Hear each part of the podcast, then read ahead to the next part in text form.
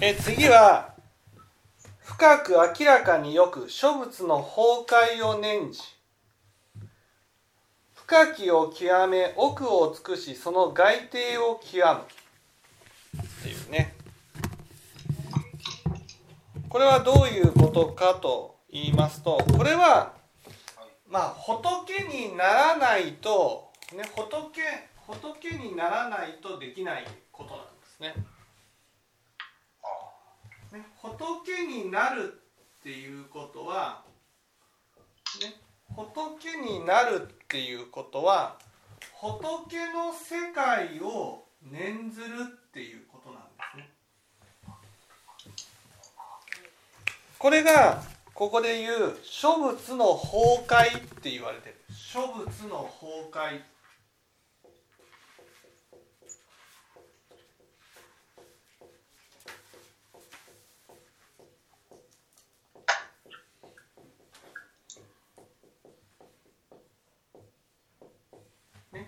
諸仏の崩壊と言われる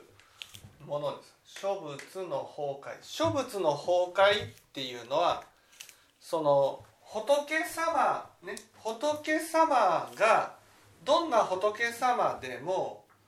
その念じている世界があるわけです。例えば私がね私が説法をする時にねその説法の元の内容をどこから導き出してるかって言ったら諸仏の崩壊というですね全ての仏様にとってその知恵知恵にあたる部分があるんです。知恵にあたる部分。これをそのなんていうんですかね仏様仏様の頭ってこれこうポコッとねポコッとこうね出てるっていう、ね、仏様ってなんか頭の上にもう一つそのねこう出っ張ってるとこれは何かっていうと人間の知恵とは違う仏の知恵を持っておられるってことなんです。でも実際は仏になったからといって頭がポコッとねその頭蓋骨がいきなり変形してそのポコッと頭が大きくなるわけじゃないってことなんです。ね、このポコッとなっているところポコッとなっているところがその仏様の世界っていうことなんです。ね、だから仏様は、ね、その仏の世界と交信をしながら説法をしてるってことなんです更新するっていうのはなんか言葉が聞こえるような感じがしますけど言葉が聞こえるわけじゃないんですイメージがイメージが浮かぶってことなんです。例えば仏法の教えを触れた時にね仏法の教えに触れた時とか人の苦しみや悩みに触れた時にその人に対してどう話したらいいかっていうことがねその仏の世界に例えばまあインターネットだったらねこうインターネットに、えー、検索すればパパパパパパーっと出てくるじゃないですか言葉が。ね、あれと同じようにその分からないことを検索っていう感じでねその話を聞いてそこからその仏の世界を念じたならばそのそれに対する答え質問に対する答えがパパパパパパっていうふうに出てくるんです。出てくる。それをね今度説法という形で私たちに伝えてくださる。これが仏様ってことです。だから仏様っていうのは仏の世界を深く明らかによくっていうことで深くっていうことはねその仏の悟りを開いていたとしても同じ仏の世界を念じていたとしても、ね、それを深くね理解できる人もいれば深くその使える人もいれば、ね、浅い浅くしか使えない人もいるってことなんです。それは何が違うのかっていうとやっぱりね説法の年数によって年季によって違うってことなんです。人にどれだけ教えを説いてきたか質問を受けてその質問に対して自分の頭で考えるんじゃない。仏様はねその質問に対して頭で考えてないんです。例えばね私もこう質問を受けましたと。この頭で考えたことを話をしてるわけじゃないんです。聞いたことをねこの仏の世界に打ち負かせてそしてその心の中に浮かぶに任せて話をしてるんです。これがこの世界がこの世界がどれだけ仏様がいたとしても、ね、どれだけ仏様がこの大宇宙にいたとしても同じ仏の世界を通じて世界を説法してるんです。だから仏様っていうのはどこをねどの大宇宙どの仏様であったとしても、ね、それを説かれる説法は一緒だってことなんです。ね、この世界とつながる境地じゃあ人間には無理なのかというと無理じゃない人間でもね第七第八毛座間のところまで行ったならばこの世界とつながる。だからこれをお釈迦様は俗能法と言った。俗能法。ね。これは人々の苦しみを除く教え。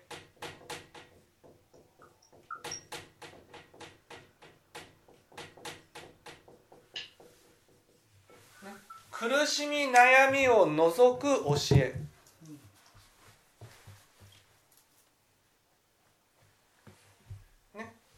それがその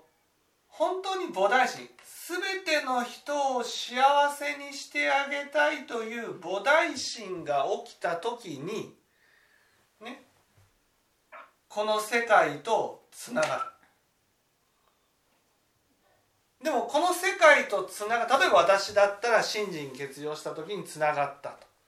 つながったけどね自由自在に使えるようになってるわけじゃないってことなんです。信心欠如した人はみんな使えるようになるわけじゃないってことなんです。ね。仏様はこれを深く深くってことです、ね、深くこの世界をその思い浮かべることができるってことなんです。深くっていうことは自分の頭で考えないってことなんですよ。自分の頭で。ね、私も説法してる時にこの自分の頭で考えてる割合が大きければ大きいほど、ね、この世界を使ってる割合が少なくなるんです。だから一生懸命どう話そうかと考えれば考えるほど理性っていうかね脳に頼った説法になるんです。それがこのね考えることをやめる考えることをやめるっていうのはね何て言うんですかね。私は通訳みたいなもんなんです。隣に仏様がいて仏様がこう説法に対してこうやって話をしてくれるって感じなんです。話をしてくれるっていうのは言葉で認識するわけじゃないんです。イメージです。イメージ。イメージ。例えば分かりやすく言えばねうん映画を見たという。その映画どんな映画だった？えっ、とねそれはね映画を見た時にねその主人公が出てきて。そして、ね、剣あの剣を取ってバッサバッサと倒してたとかね。その時にそのね映画を見たことが音声で思い出されるわけじゃないでしょ？ね？その場面場面がなんとなくこうイメージとして残ってるってことなんです。そのイメージを受けて言葉に変えて話をしてるんです。このイメージをもらうんです。この諸物の崩壊から。だから説法説法するってなったらイメージが浮かぶってことなんです。そのイメージを浮かんだものを今度言葉に変えて話をする。そのイメージね通訳みたいなもんなんですよね。その仏様がイメージで与えてくれる世界をそれを言葉を通して皆さんに伝えていくと。ね、だからそのイメージを正確に深くそして明らかに正確にそしてよく知る。それが仏様の役割なんです。だから仏様っていうのはその世界を深く理解するこの諸物の崩壊という世界を深く理解される方なんだ。で一般的にこの世界とつながっていつも諸物の崩壊を念じている身になることが念仏者とかっていうわけ。だから私たちが普通の人が仏様を念ずるっていう仏を念ずるっていうのとねいわゆる仏様が仏を念ずるっていうのも全然次元次元が違うんです。いわゆる全ての仏を仏にした世界があるわけ、ね、全ての仏様の知恵の源の世界があるんです。これを浄土真宗では諸仏の崩壊のことを阿弥陀仏って言うんですよ。だから阿弥陀仏が全ての仏を仏にした根本の仏っていうふうに言うわけですね。でもそういう阿弥陀仏っていう人格を持たれた方があるわけじゃなくてあくまでもこの諸仏の崩壊っていうのは全ての仏様の知恵が集結したものなんです。わかりやすく言えばね私が説法すると。そうそう説法して得られた知恵、ね、その説法をすることによって新たな知恵を諸仏の崩壊から得られるけど説法したことによって今まで知らなかった知恵が得られる。そうするとその知恵が諸仏の崩壊に蓄えられるってことなんです。蓄えられる。だから全ての仏様が説法した集積がデータ化したものが諸仏の崩壊ってこと。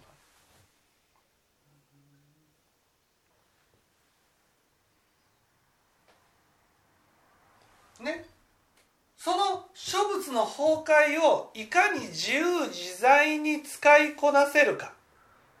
それが仏様の力の優劣を決めるわけです。だから法蔵菩薩は石材王仏の説法を聞いてこの説法は本当に諸仏の崩壊をね深く明らかによく念じているからだとこういうふうに感じたってことなんです。ね、だからそのこれは石材王仏でなかったとしても、ね、仏の悟りを開いてこの世界と通ずるね通じることができたならばどんな人も、ね、その諸仏の崩壊から知恵をいただいて説法することができるんです。その時に大事なのは何度も言うようにいかにこの理性腐った頭で考えないかっていうことが大事なんです。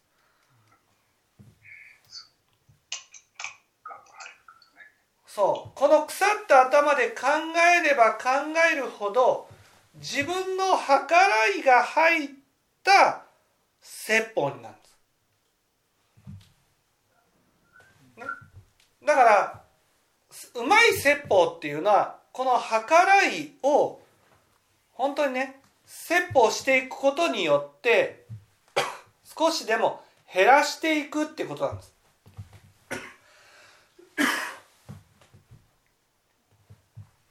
ね、減らしていく。そしてその無心で話をしていくってことなんです。無心で。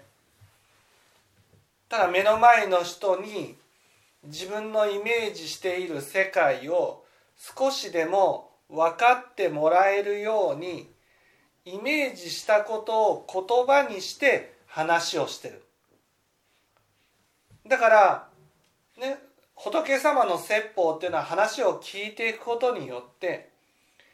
なんとなくイメージができるんですこういうことかなああいうことかなそれはイメージしているものを言葉で話をしてるだけだからです。ね。それに対して理性で話をしてる人っていうのはその言葉で考えたものを言葉で伝えてるんです。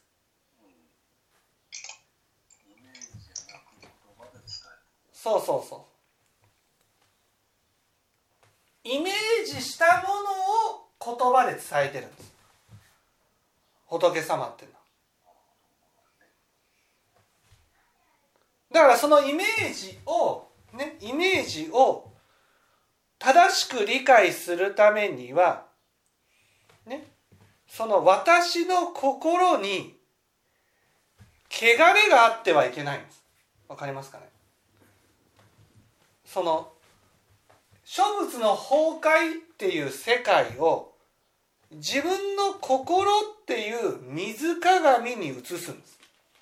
水鏡それを話をするんです。だから例えば私自身が、ね、執着がとても強い人間だとすると、ね、その世界仏の世界を心に移した時にその執着が強い何ていうんですかね執着によって濁って見えるんです。歪んで見えるんです、ね、その歪んで見えるものを話をすることになるわけだから説法する人っていうのはやっぱりね煩悩から離れていかなければならないし執着から離れていかなければならない。その心が本当にその澄んだ状態じゃないとダメなんです。その心が澄んだ状態ね。だからその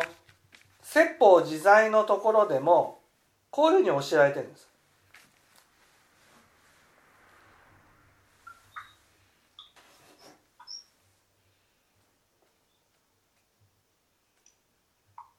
ね、えー、ページ数は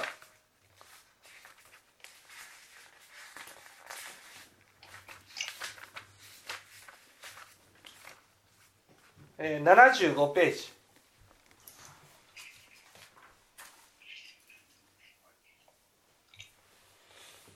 ここにねだから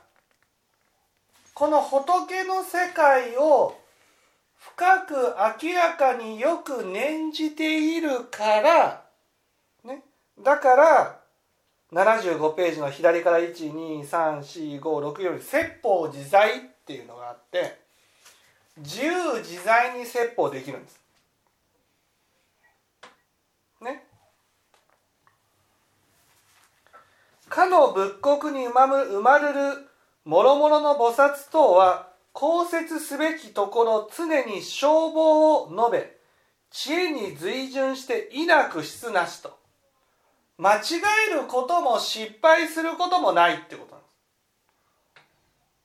す。常にね仏法に沿った話ができるってことなんです。消防そしてこの後にねその国土のあらゆる満物に対してだけど条件がある。ここにいる人たちがこの生きている世界の、ね、あらゆるものに対してね画所の心画所ってこれが私のものだと、ね、例えば私がね宗教団体を作ったとする。ね。新親鸞会とかね、作ったとする。そうすると、ね、この新親鸞会こそ、真実の仏法を伝えているものだっていうふうに、私がそれに対して執着する。執着すると当然のごとくね執着しているものと現実が違う時に現実を歪めていくっていうことが起きるんです。ね、例えば私が宗教団体を作ったとしてその宗教団体でね都合の悪いことが起きたとする。その時に私はね自分のね自分の宗教団体に執着していると都合の悪いことを見ないように話をしていくわけ。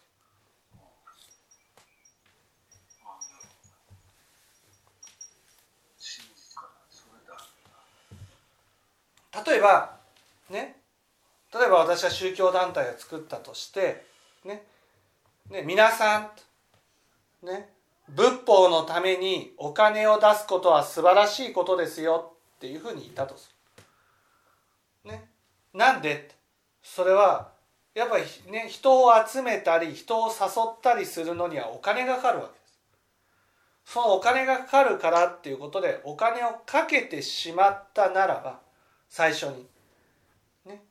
いや実はもうお金がないからお金を出してもらわないと困るんですとは言えずにいや皆さん仏法のためにお金を出すことは素晴らしいことですからいっぱいお金を出しましょうとそれは自分にと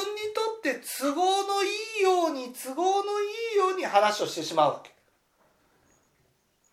執着していると必ずその執着していることに都合のいいように説法をねじ曲げていくわけです。ね、これが歪むっていうことなんです。例えば理想の自分に執着していたならば、ね、自分のことを都合の悪い人として見てくる人に対して、ね、冷静には折れない。そうするとこの心相手を非難する心はね執着がなければ知恵に照らし合わせてみればああ愚かな心だなあで済まされるけれども執着していたらね現実の自分を受け入れることができないから知恵を否定して自分の都合のいいように仏法をねじ曲げてしまうんです。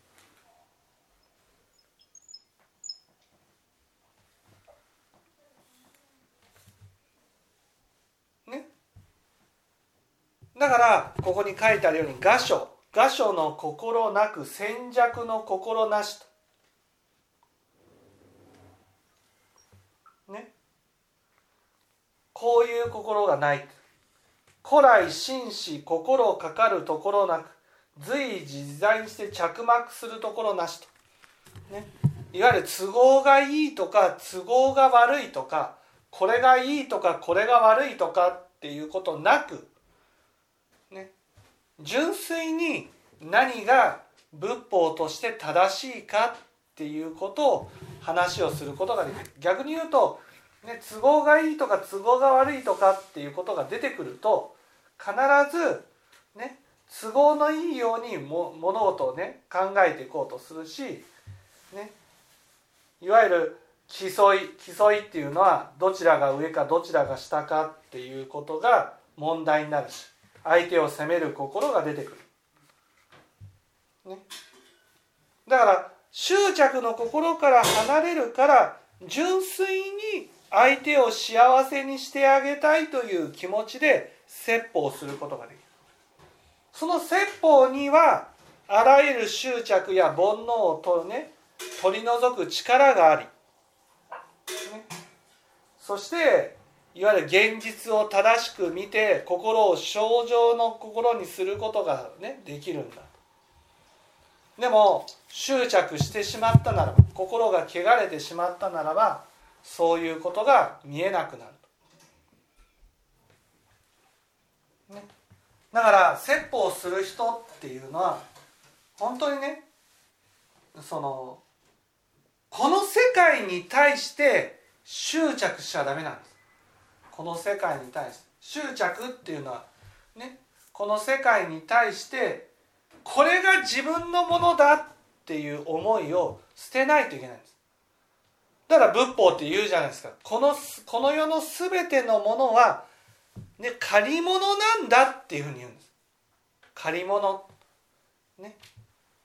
今自分の手元に来ているものは今来ているだけであってねずっと変わりなく来ているものじゃないんだ。だから当たり前のものは何一つないんだ。ね、例えば人が私のためにお世話してくれたとしても私が全知識だからとか私が偉いからとか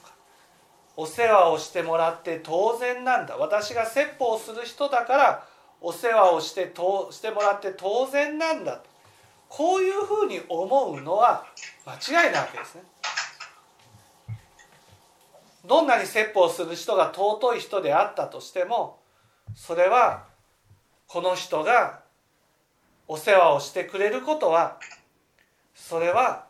この人の行為であってね。当たり前じゃない。ね、当たり前だと思うことから、ね、ちゃんとお世話ができないとなんで私はちゃん、ね、命を懸けて説法しているのにちゃんとお世話をしてくれないんだ。お世話一つもできないのかっていうふうに思う。でもこういう心が起きるともう説法自体が濁っていくんです。濁る説法だから仏様はね純粋な説法がしたいから説法に命を懸けてるからだからこの世界のあらゆるものに対して執着を離れて、ね、全ては当たり前じゃないっていうところに立って話をしてくんです。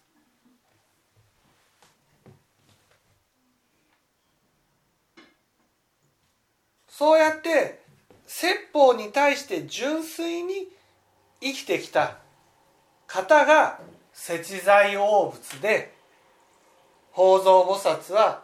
私もこの節財大仏のように仏法に本当に純粋でいたい仏法で純粋仏法に純粋でいたいっていうのはね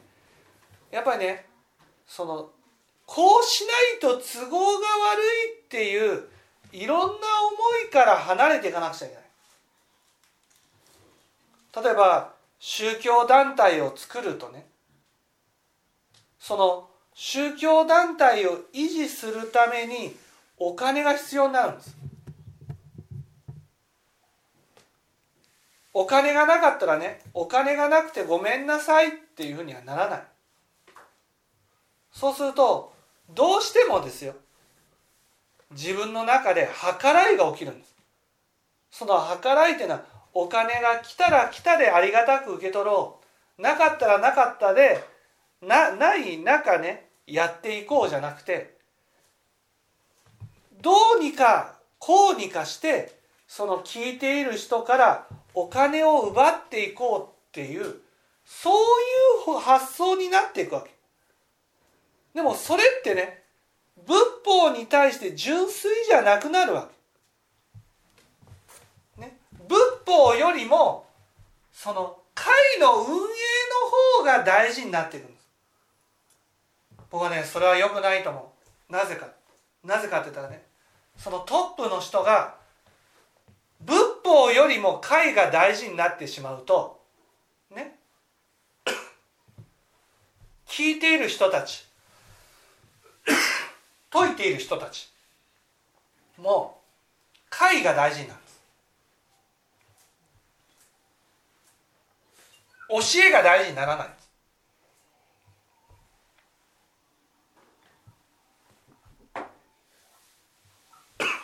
例えばね仏教で嘘をつくことは悪だ。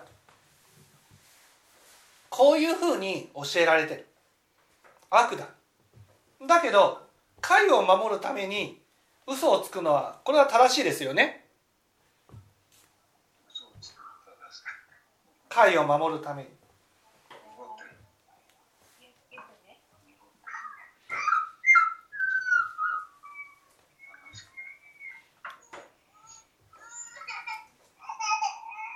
ね。会にとって敵が現れた。その人にとってねねありもしないようなことをでっち上げてねそれを一生懸命ばらまいて会の人たちを守っていくことは正しいことですよね。それって純粋に教えが大事じゃなくなっちゃうんです。僕ね本当思います親鸞会のね講師の人たちってね本当に教えなんてどうでもよくなっちゃってるんです教えなんて。純粋に例えばねある講師の方が言って、ま、ややってたんですけどね。ね。口ではですよ。三輪空が大事ですよって説いたんです。伏せをした時に私が誰々に何々をこの3つをちゃんと忘れるようにしましょう。あるね会員さんに説明したんです。その会員さんにねいいですか私がこんなに頑張ってるっていうことをちゃんとね分かってくれなければ困りますよこんなに頑張ってるんですよね。こんなにやってあげたのに全然あなたは聞いてくれてないとかね。そのね会員さんがその講師に言ったわけですよ。ね。三輪空の教えを説いたあなたがどうしてその私がっていうことを問題にするんですか？っ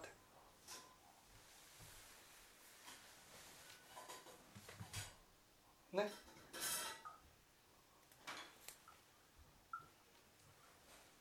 だけど全く反省しないんです。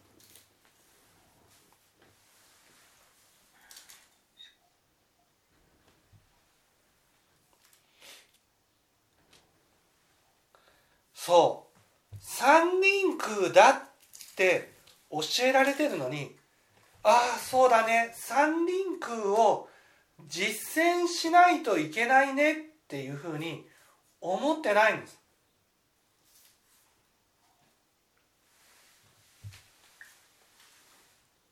これが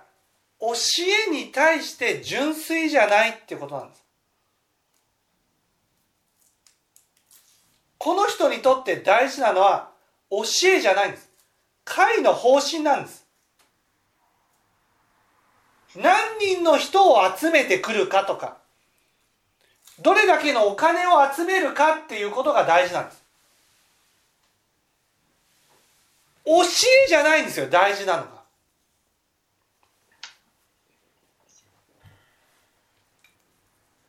ね人の方針が大事なんです。もうこうなってしましまうんですよ。そのトップの人が教教えが大事って思ってないと。教えが。教えが大事なんだ。私たちが守らなければならないのは教えなんだ。教えに対して純粋に生きていかなくちゃいけない。それができるできないは別なんです。できなかったらできないなってちゃんと理解することが大事なんです。ね。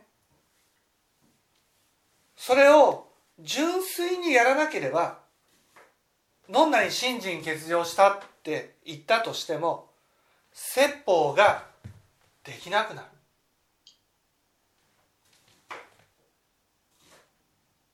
説法して仏の世界を念じたとしても想像できなくなっちゃう。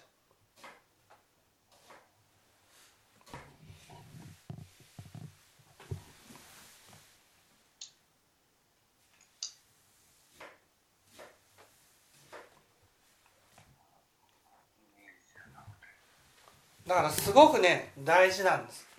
で法蔵菩薩はねその石材王物を見られてね石材王物が本当に素晴らしいっていうふうに思ったのはそれはこの仏の世界を念じて明らかに深く明らかによく念じてるってことはね仏法に対して純粋に生きてきたってことなんです。それが素晴らしいってことなんです。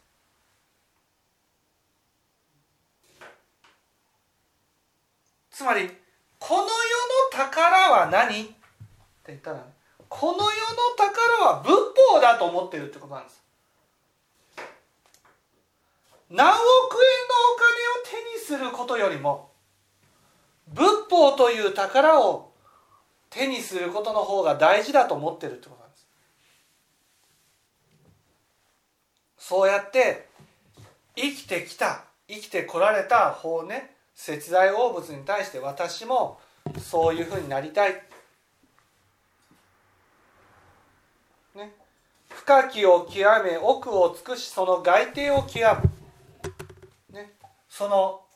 諸物の崩壊を少しでも味わって、ね、話をしていきたい。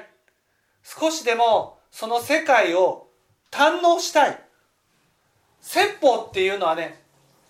エンターテインメントなんです。ね。話をしていくことによってその今まで知らなかった真理がわかる。考えて話をするわけじゃないからねそのあこんなことが仏法に教えられてるんだっていうことを説法して初めて知るだからこうやって私も説法してるけど説法しながらねその諸仏の崩壊を堪能してるんです。その今までね今まで知らなかった教えを少しでも知っていけたらいいなとこう思ってどんな教えがあるんだろうどんな教えがあるんだろうその教えを少しでも理解したい、その教えを理解したいっていうことがこう純粋にその教えを理解したいってことに純粋に生きている方が仏様なんです。ああこんな真理があったのかこんな真理があったのかこういうこともそうだったのか、ね、だから説法をするとその新たな真理が知らされることが喜びなんです。それをこの節財物は常にこの諸物の崩壊をすくい上げてね新たな知恵を堪能することに人生を費やしているその姿が素晴らしいと尊いと。私もこんな姿にこんなふうに生きていきたいと、ね、じゃあねこの諸物の崩壊を知ることができない私たちはどうしたらいいのか。それはね全知識から新たな知恵新たな知恵をこうね説法を通して教えてもらってるんです。その知恵を少しでもねかき集めるように理解していく。そして自分の人生の糧にしていくってことが大事なんです。知識じゃないんです。よ仏法っていうのは。自分の人生の指針にしていくものが大事ことが大事なんです。これがね、えー、この2行の内容ですね。